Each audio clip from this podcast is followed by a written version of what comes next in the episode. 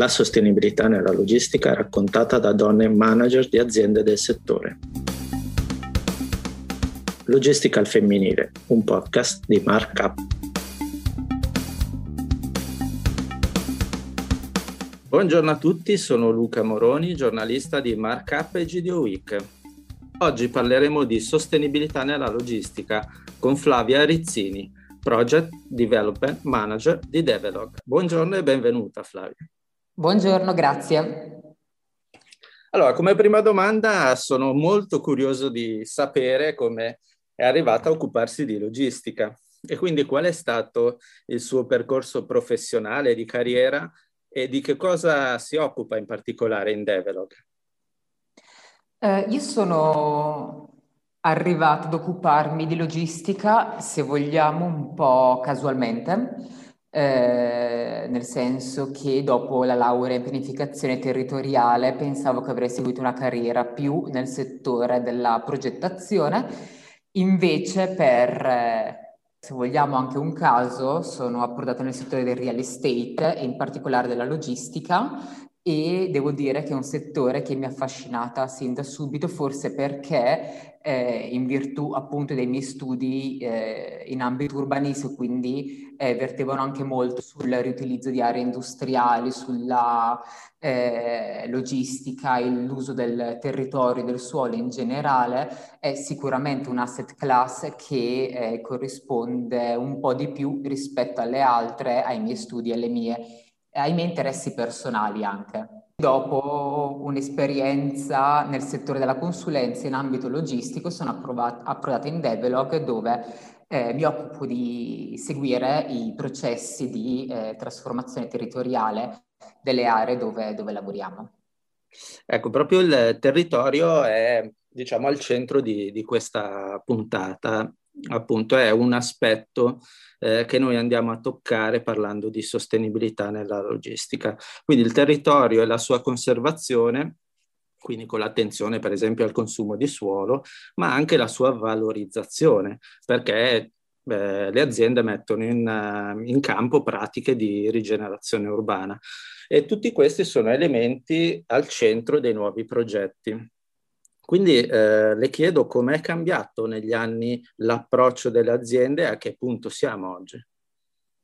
Eh, l'approccio delle aziende è sicuramente cambiato e questo cambiamento è stato molto rapido, soprattutto negli ultimi due o tre anni, perché per vari motivi. In primis, a livello globale c'è una maggiore attenzione alla, alla sostenibilità ambientale che non passa soltanto per la questione inquinamento, immissioni, eccetera, ma eh, passa anche per un maggiore rispetto eh, dell'ambiente, eh, del suolo e del territorio. Infatti basti pensare che sempre più regioni in Italia si stanno adeguando alla nuova normativa europea eh, che prevede eh, una grande limitazione al consumo di suolo all'interno dei, dei, territori. Di conseguenza, in virtù di questi eh, grandi cambiamenti anche a livello eh, sociale, eh, in conseguenza alle nuove eh, politiche intraprese, eh, è corretto che eh, le società che si occupano di immobiliare inizino in anticipo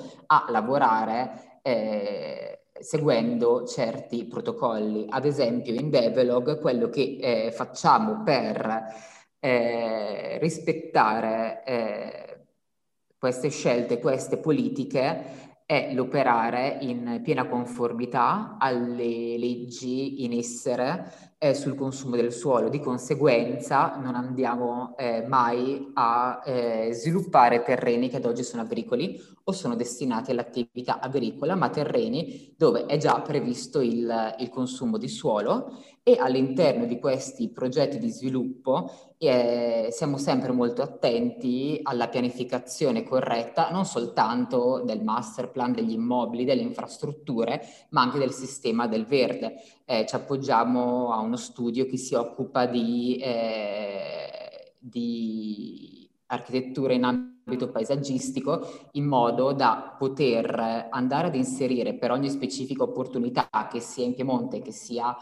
eh, in Lazio, che sia in eh, Romagna, un adeguato studio del verde, del riciclo delle acque, in armonia con quello che, è, eh, che, sono le preesistenze, in modo da fare progetti, consegnare progetti che non vadano a depauperare il territorio, ma anzi che lo vadano ad arricchire. Abbiamo visto quindi una differenza di, di approccio da parte delle aziende, ma le richieste della pubblica amministrazione come si sono modificate? Per quella che è la mia esperienza in Develog, ho notato che eh, c'è un cambiamento anche da quel punto di vista, nel senso che si sta passando da un'urbanistica eh, quantitativa ad un'urbanistica qualitativa. Quindi per fare un esempio molto pratico, se eh, magari anni fa eh, si richiedeva una dotazione di standard eh, molto fissa che leggeva in modo eh, diretto la normativa, ad oggi si cerca un approccio più eh, qualitativo, quindi eh, non soltanto andare ovviamente a dotare di standard il progetto perché è corretto così, quindi parcheggio, eh, verde, opere infrastrutturali, però eh, ci viene spesso richiesto, si parla spesso di eh, implementare il progetto con dotazioni di verde che vadano oltre il perimetro, oltre all'ambito di azione, eh, verde ovviamente eh, qualitativo, con una gestione di queste aree in modo da portare diretti benefici alla collettività che non ricadano semplicemente eh, sugli utenti eh, della zona o che non seguono dei parametri, parametri fissi eh, ma che si adeguano alle, alla situazione del momento. Avete degli esempi che avete realizzato di recente oppure che sono in realizzazione di cui si può parlare? Sì, mm, partendo da un'ottica generale, ad oggi stiamo eh, sviluppando circa 4 milioni di metri quadri in Nord Italia e, eh, e, in tutti i casi abbiamo appunto adottato le, le, politiche di qui sopra. Se devo fare un esempio specifico, eh, mi viene un, in mente un progetto che ad oggi stiamo gestendo, che è uno sviluppo di 40 ettari in provincia di, di Vercelli,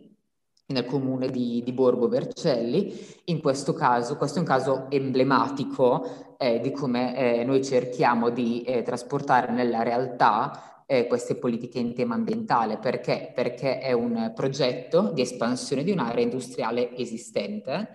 È, un, è uno sviluppo di tipo industriale logistico previsto nella pianificazione e inoltre, cosa molto importante,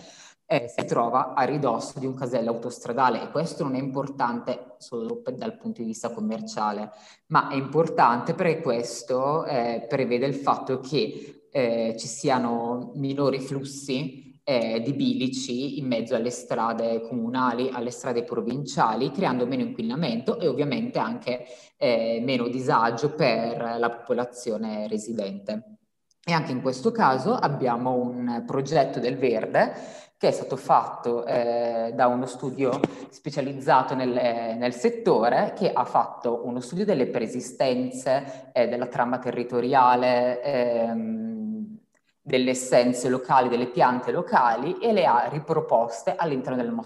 nostro master plan, non per creare una situazione di eh, cesura rispetto all'intorno, ma per creare un continuum, quella trama locale delle piante, delle siepi, eh, delle acque eh, per andare a creare un progetto armonico che sicuramente si trasporterà anche in, una, in un progetto meno di impatto a livello visivo sul territorio. Ecco, noi abbiamo creato queste puntate del podcast al femminile, quindi la logistica raccontata al femminile, proprio per dare voce alle figure che eh, effettivamente ancora adesso sono, sono, una nicchia, ma stanno crescendo anche in un settore prevalentemente maschile. Eh, allora, vista la sua posizione, le chiedo eh, che consigli potrebbe dare a una ragazza che o nella scelta dei suoi studi o eh, rispetto a una, una carriera voglia puntare a lavorare in questo settore? Ma eh, sicuramente il primo consiglio che mi sento di dare è quello di eh, iniziare la carriera senza preconcetti, quindi senza pensare eh, la, eh, la, logistica è un lavoro per uomini. Eh, questo è sicuramente il primo, il primo, consiglio perché è un argomento eh, molto interessante, molto variegato, che spazia dall'architettura all'urbanistica, alla pianificazione dei trasporti e mille altri settori e non è assolutamente un, eh, un argomento specifico per, per, uomini, nonostante la storia ci abbia insegnato questo. Eh, il secondo consiglio è di non pensare mai di non essere in grado di eh, poter ambire a ruoli soltanto perché si è, eh, perché, perché si è una ragazza e non un uomo. Quindi zero preconcetti, mente aperta, seguire le proprie inclinazioni naturali Bene, mi sembrano ottimi, ottimi consigli. E, intanto la, la, ringrazio per aver partecipato a questa prima puntata e spero di risentirla presto, magari tra eh, un anno, per rifare il punto della situazione su questo settore in completo movimento. Volentieri, grazie.